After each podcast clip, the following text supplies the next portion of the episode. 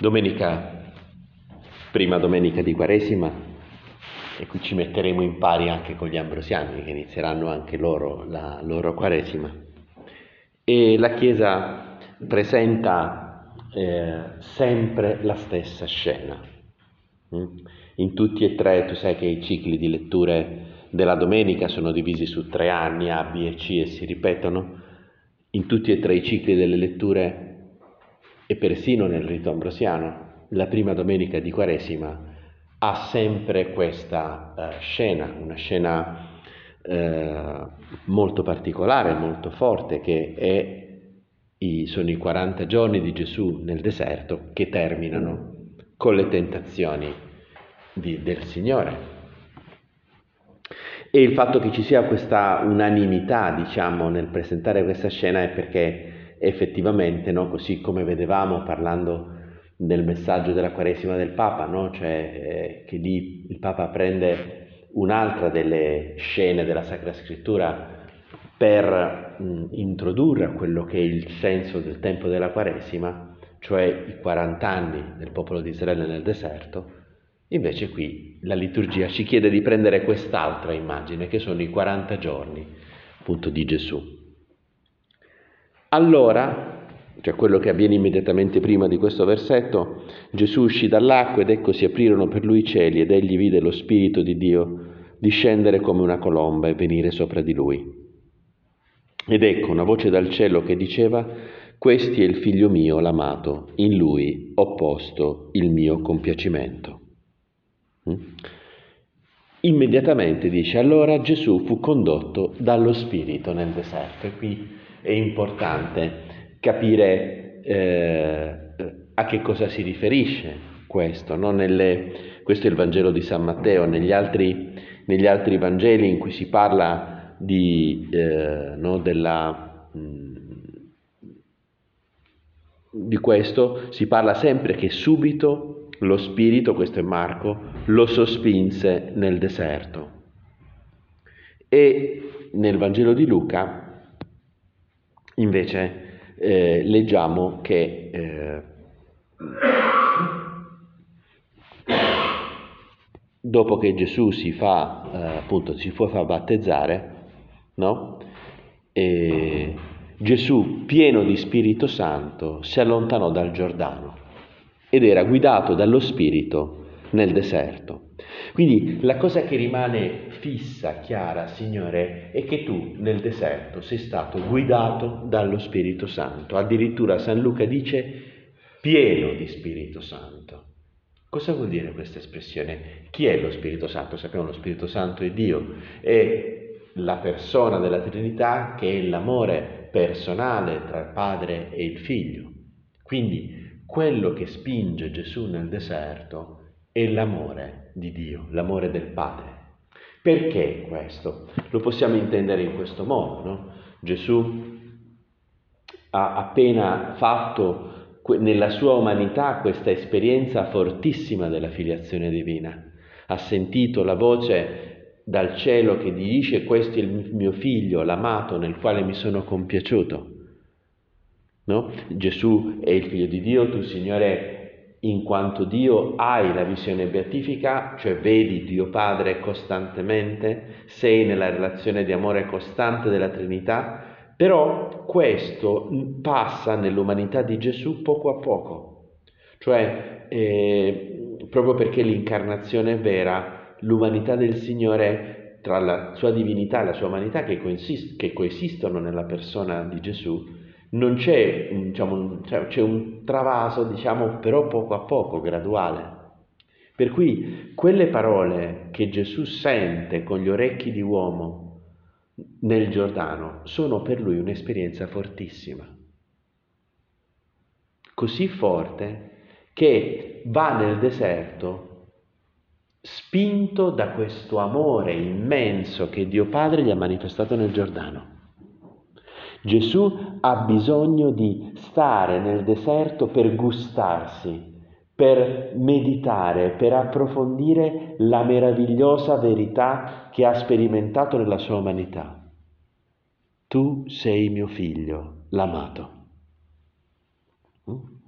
E, e questa è, mm, no, cioè, un, io spesso quando ricordo questo episodio per, mi aiuta a capire questo, un episodio della vita del fondatore dell'Opus Dei, che anche lui ebbe in un momento della sua vita, il 16 ottobre del 1931, fece un'esperienza particolarmente forte della filiazione divina. No?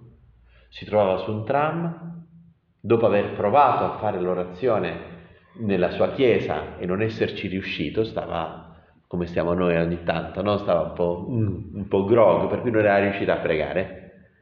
Esce dalla chiesa, eh, prende, compra un giornale, sale su un tram e mentre sta su questo tram ha un'esperienza molto forte della filiazione divina, cioè sente il desiderio che Dio ha che lui sia figlio suo. Un'esperienza così forte che lui scende dal tram e girò per una o due ore per Madrid dicendo Abba padre, Abba padre, cioè dicendo ad alta voce, chiamando Dio papà.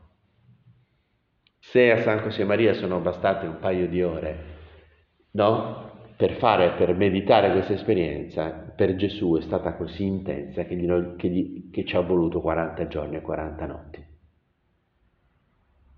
Mm? Cioè, io me la spiego così, questo spirito che spinge Gesù nel deserto.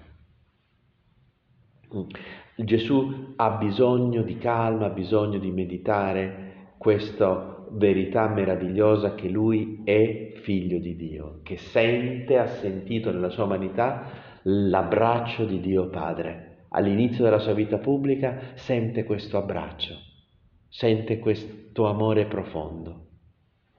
E il fatto che lui non mangi in quei 40 giorni, in quelle 40 notti, è, è perché quando c'è un qualche cosa che ci prende, no? io lo raccontavo l'altro giorno, l'ho fatto in Bocconi, no? cioè, eh, quando sono stato a Capri, la prima volta che sono stato a Capri, se tu non ci sei mai stato a Capri, prima o poi tocca andarci, eh?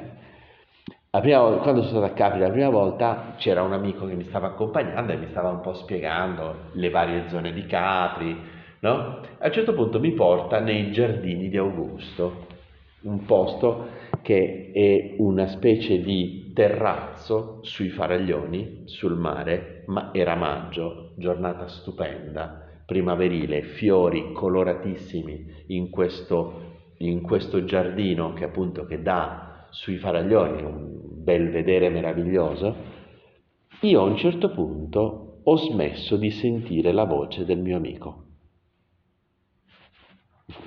Cioè, mi ha così rapito la bellezza di quel posto che non lo sentivo più. Lui parlava, ma proprio non lo sentivo.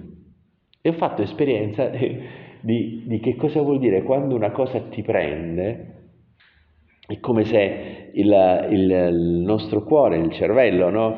vuole che ci impregniamo tanto di quella cosa bella che, come dire, abbassa tutti gli altri sensi perché tu ti possa concentrare su quello.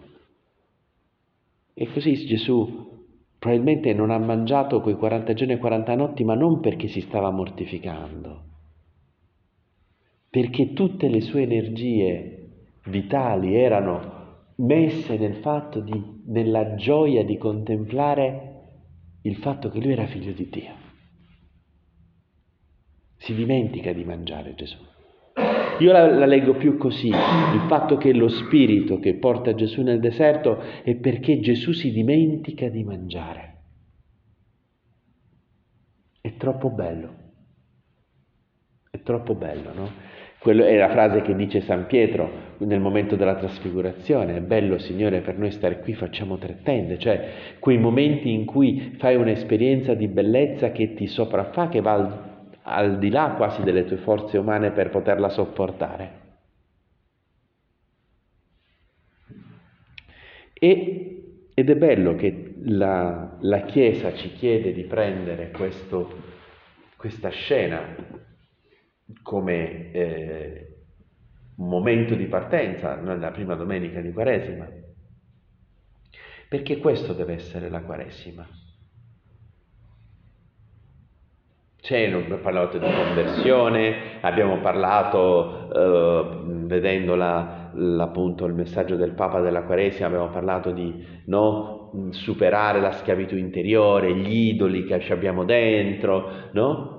Però tutto questo deve essere fatto in un clima di, di gustare, gustate e vedete quanto è buono il Signore.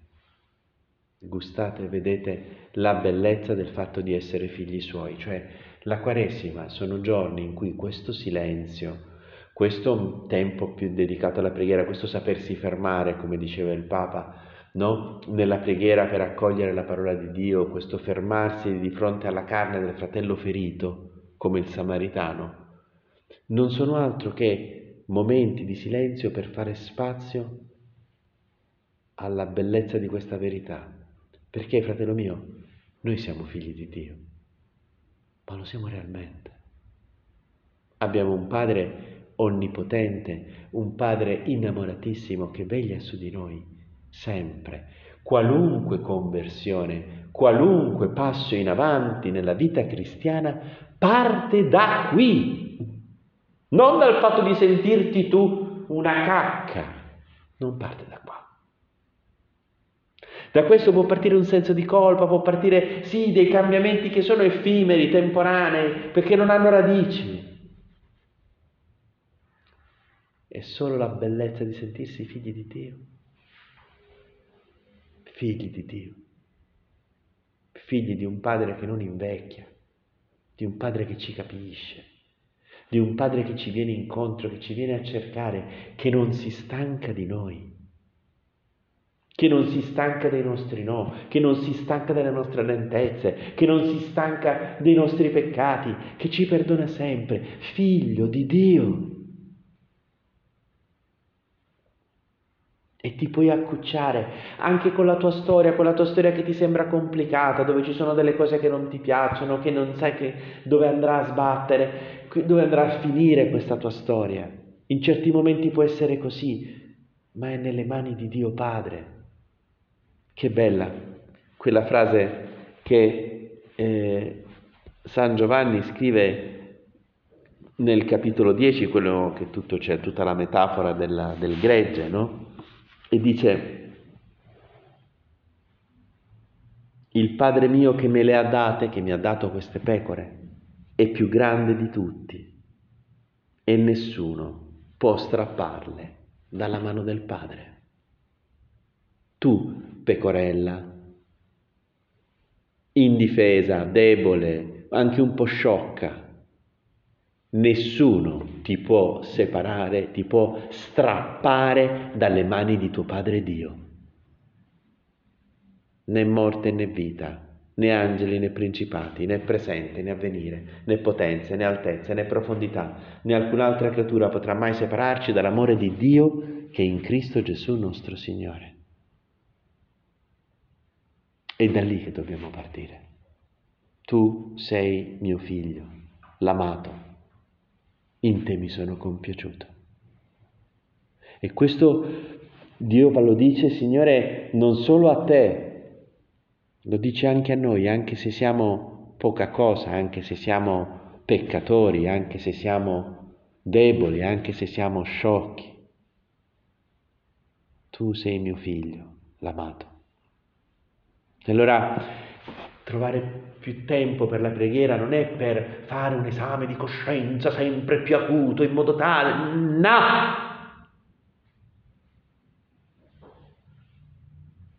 È godersi l'amore di Dio Padre. Da lì verrà poi il desiderio di essere migliori, il desiderio No, cioè non c'è, diceva San Tommaso, non c'è nulla che spinge ad amare di più del sentirsi amato nulla. Il sentirsi in colpa non spinge ad amare di più, è il sentirsi amato che spinge ad amare di più. Perciò il tempo di fatto di dedicare tempo con calma è proprio per imparare a godere di questa cosa, come ha fatto Gesù, il deserto di Gesù spinto dallo Spirito Santo fare questa esperienza. Fare questa esperienza. E, e l'altra cosa, tu, tu sai che cosa succede? Che dopo 40 giorni appunto Gesù ebbe fame, no? E a quel punto compare il cornuto, no? Il demonio che cerca di, eh, di che è rimasto colpito, cioè il demonio non sa che Gesù è Dio, eh? Attenzione, questo, questa parte del, diciamo, del mistero della redenzione al demonio era ignota. Quello che il demonio capisce è che Gesù è il Messia, il Cristo di Dio. Capisce e che quel figlio che Dio Padre dice e perché nella, nell'Antico Testamento si dice, parlando del Messia, che lui mi sarà figlio. Cioè, figlio abitualmente la filiazione nell'Antico Testamento era qualcosa che si estendeva a tutto il popolo, abitualmente era il popolo che era considerato figlio di Dio. Le, le uniche persone che venivano chiamate figli di Dio erano il re, in particolare il Messia. Quindi il demonio pensa che che Gesù sia figlio di Dio in questo senso, che è il Messia e che quindi, come dire, ha un rapporto special, speciale, particolarmente profondo con Dio Padre. E allora lo attacca. Attenzione, mi piace leggere come finisce il racconto delle tentazioni nel Vangelo di San Luca. Perché dopo aver parlato delle tre tentazioni, San Luca dice, dopo aver esaurito ogni tentazione, attenzione a queste parole, il diavolo si allontanò da lui fino al momento fissato. Il momento fissato sarà il Getsemani, quello sarà un altro momento in cui il demonio attaccherà il Signore, forse addirittura sarà la tentazione più crudele. Però a me colpisce questa frase, dopo aver esaurito ogni tentazione. Cioè non esistono altre tentazioni oltre quelle tre. Uh. Tutte le altre tentazioni che abbiamo noi sono, per dirla in termini di algebra lineare, combinazione lineare di quelle tre. Mm? Tutte le altre tentazioni non sono che combinazione lineare di quelle tre che poi sono, valle a leggere, tutte tentazioni contro la filiazione divina. Al demonio della tua purezza non gliene importa niente.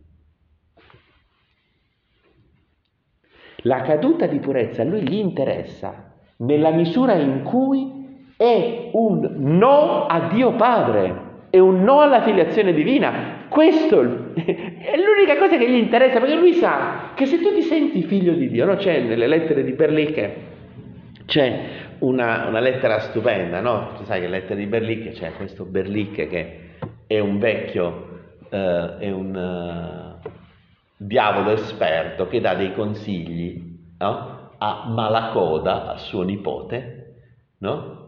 Eh, per come far andare all'inferno il suo assistito, perché immagina in questo libro Lewis che lo scrive che ognuno di noi, oltre ad avere un angelo custode, ha un diavolo custode, no?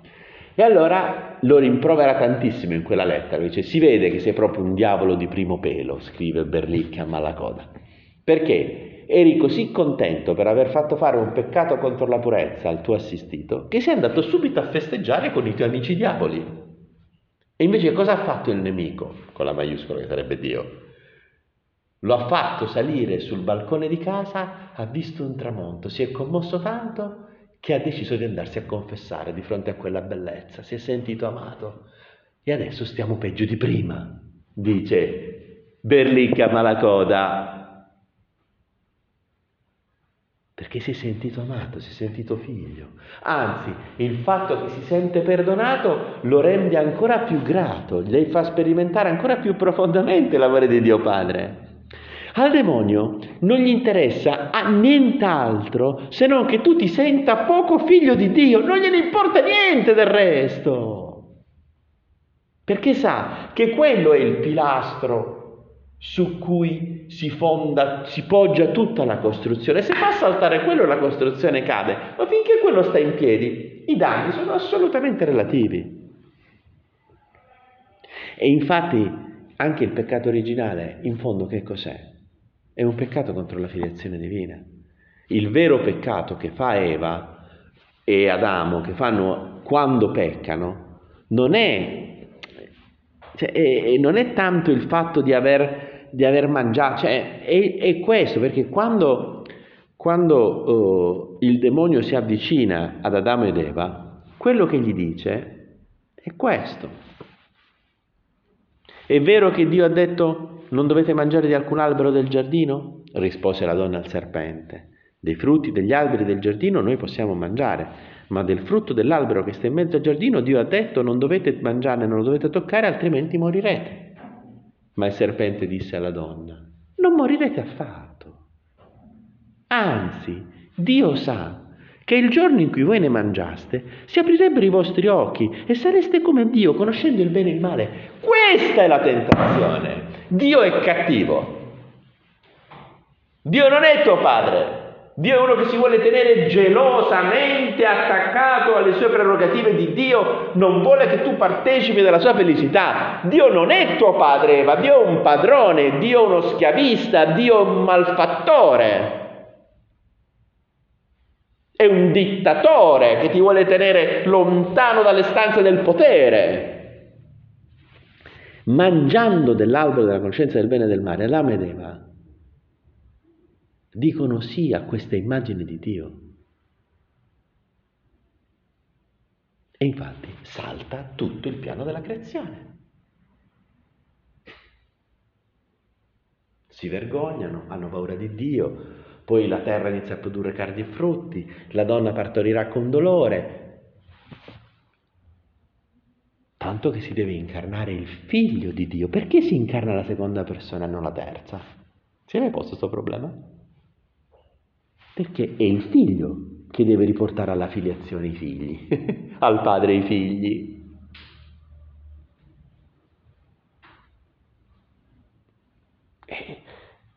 Eh, fratello mio, è tutta lì la nostra vita cristiana. Se la Quaresima non mi serve per approfondire la mia dimensione di che cosa vuol dire essere figlio di Dio, non serve a niente, anche per fare tutte le mortificazioni, i sacrifici, no? Fare come i farisei che digiunano due volte a settimana e pagano la decima di tutto, no? Non serve a niente ma proprio a niente. La Quaresima serve nella misura in cui è la risposta, la viviamo come la risposta di Gesù alle tentazioni del demonio.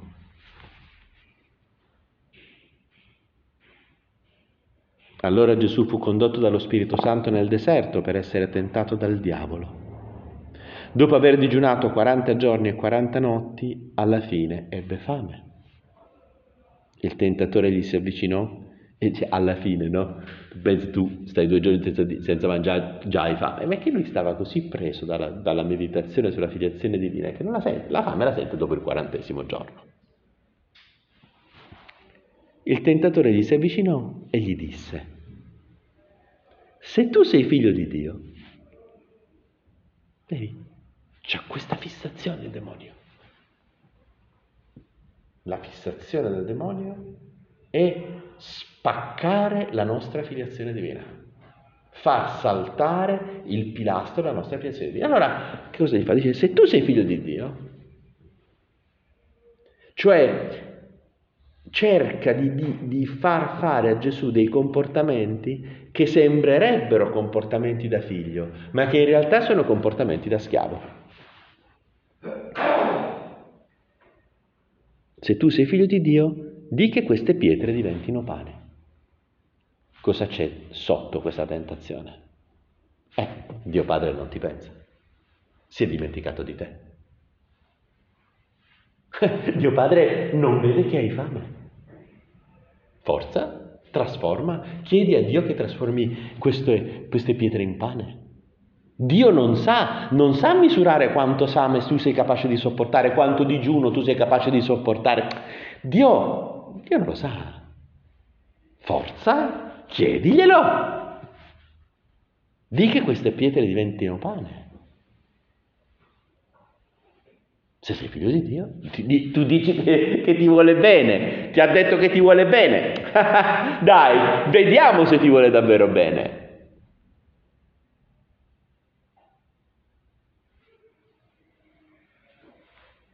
Ma egli rispose, sta scritto, non di solo pane vivrà l'uomo, ma di ogni parola che esce dalla bocca di Dio. Citazione del Deuteronomio, in cui Gesù fa capire che lui si fida di Dio Padre. Mio Padre sa. Mio padre mi conosce, sa. E io aspetto che lui venga e mi doni quello di cui ho bisogno. Non gli voglio forzare la mano. Io so che mio padre mi pensa. Allora il diavolo lo portò nella città santa, lo pose sul punto più alto del tempio e gli disse, se tu sei figlio di Dio, gettati giù. Sta scritto infatti, ai suoi angeli darà ordine a tuo riguardo, ed essi ti porteranno sulle loro mani perché il tuo piede non inciampi in una pietra. Questo è, è un altro, un altro, ancora qui, se tu sei figlio di Dio, ancora una volta la tentazione parte da questo, da un misunderstanding, da provare a dare un fraintendimento a Gesù di che cosa vuol dire essere figlio di Dio. Se sei figlio di Dio, dai, anche se ti butti, no? Anche se rinunci alla tua razionalità, alla tua umanità, eh, in qualche modo ti salva se Dio Padre, no? Fai una cosa assurda, buttati giù. Perché io gli dico, ma perché mi devo buttare giù? Non ho capito. Cioè, cioè un po' mi devo buttare giù perché c'è un incendio, mi butto giù perché... No, ma perché mi devo buttare giù a buena a buena, come si dice dalle parti nostre? Perché mi devo buttare giù? e che uno dice, no, no, no, ma dai, cioè... Mm, tanto sei tuo padre, se Dio è tuo padre davvero, no? Rinuncia alla tua umanità, rinuncia alla tua razionalità, a fare quello, cioè come se non fosse stato Dio Padre a darci un cuore, una ragione, un, una testa, un, no? un modo per leggere la realtà. Se sei figlio di Dio non studiare, tanto Dio Padre ti farà passare gli esami, no? Questo.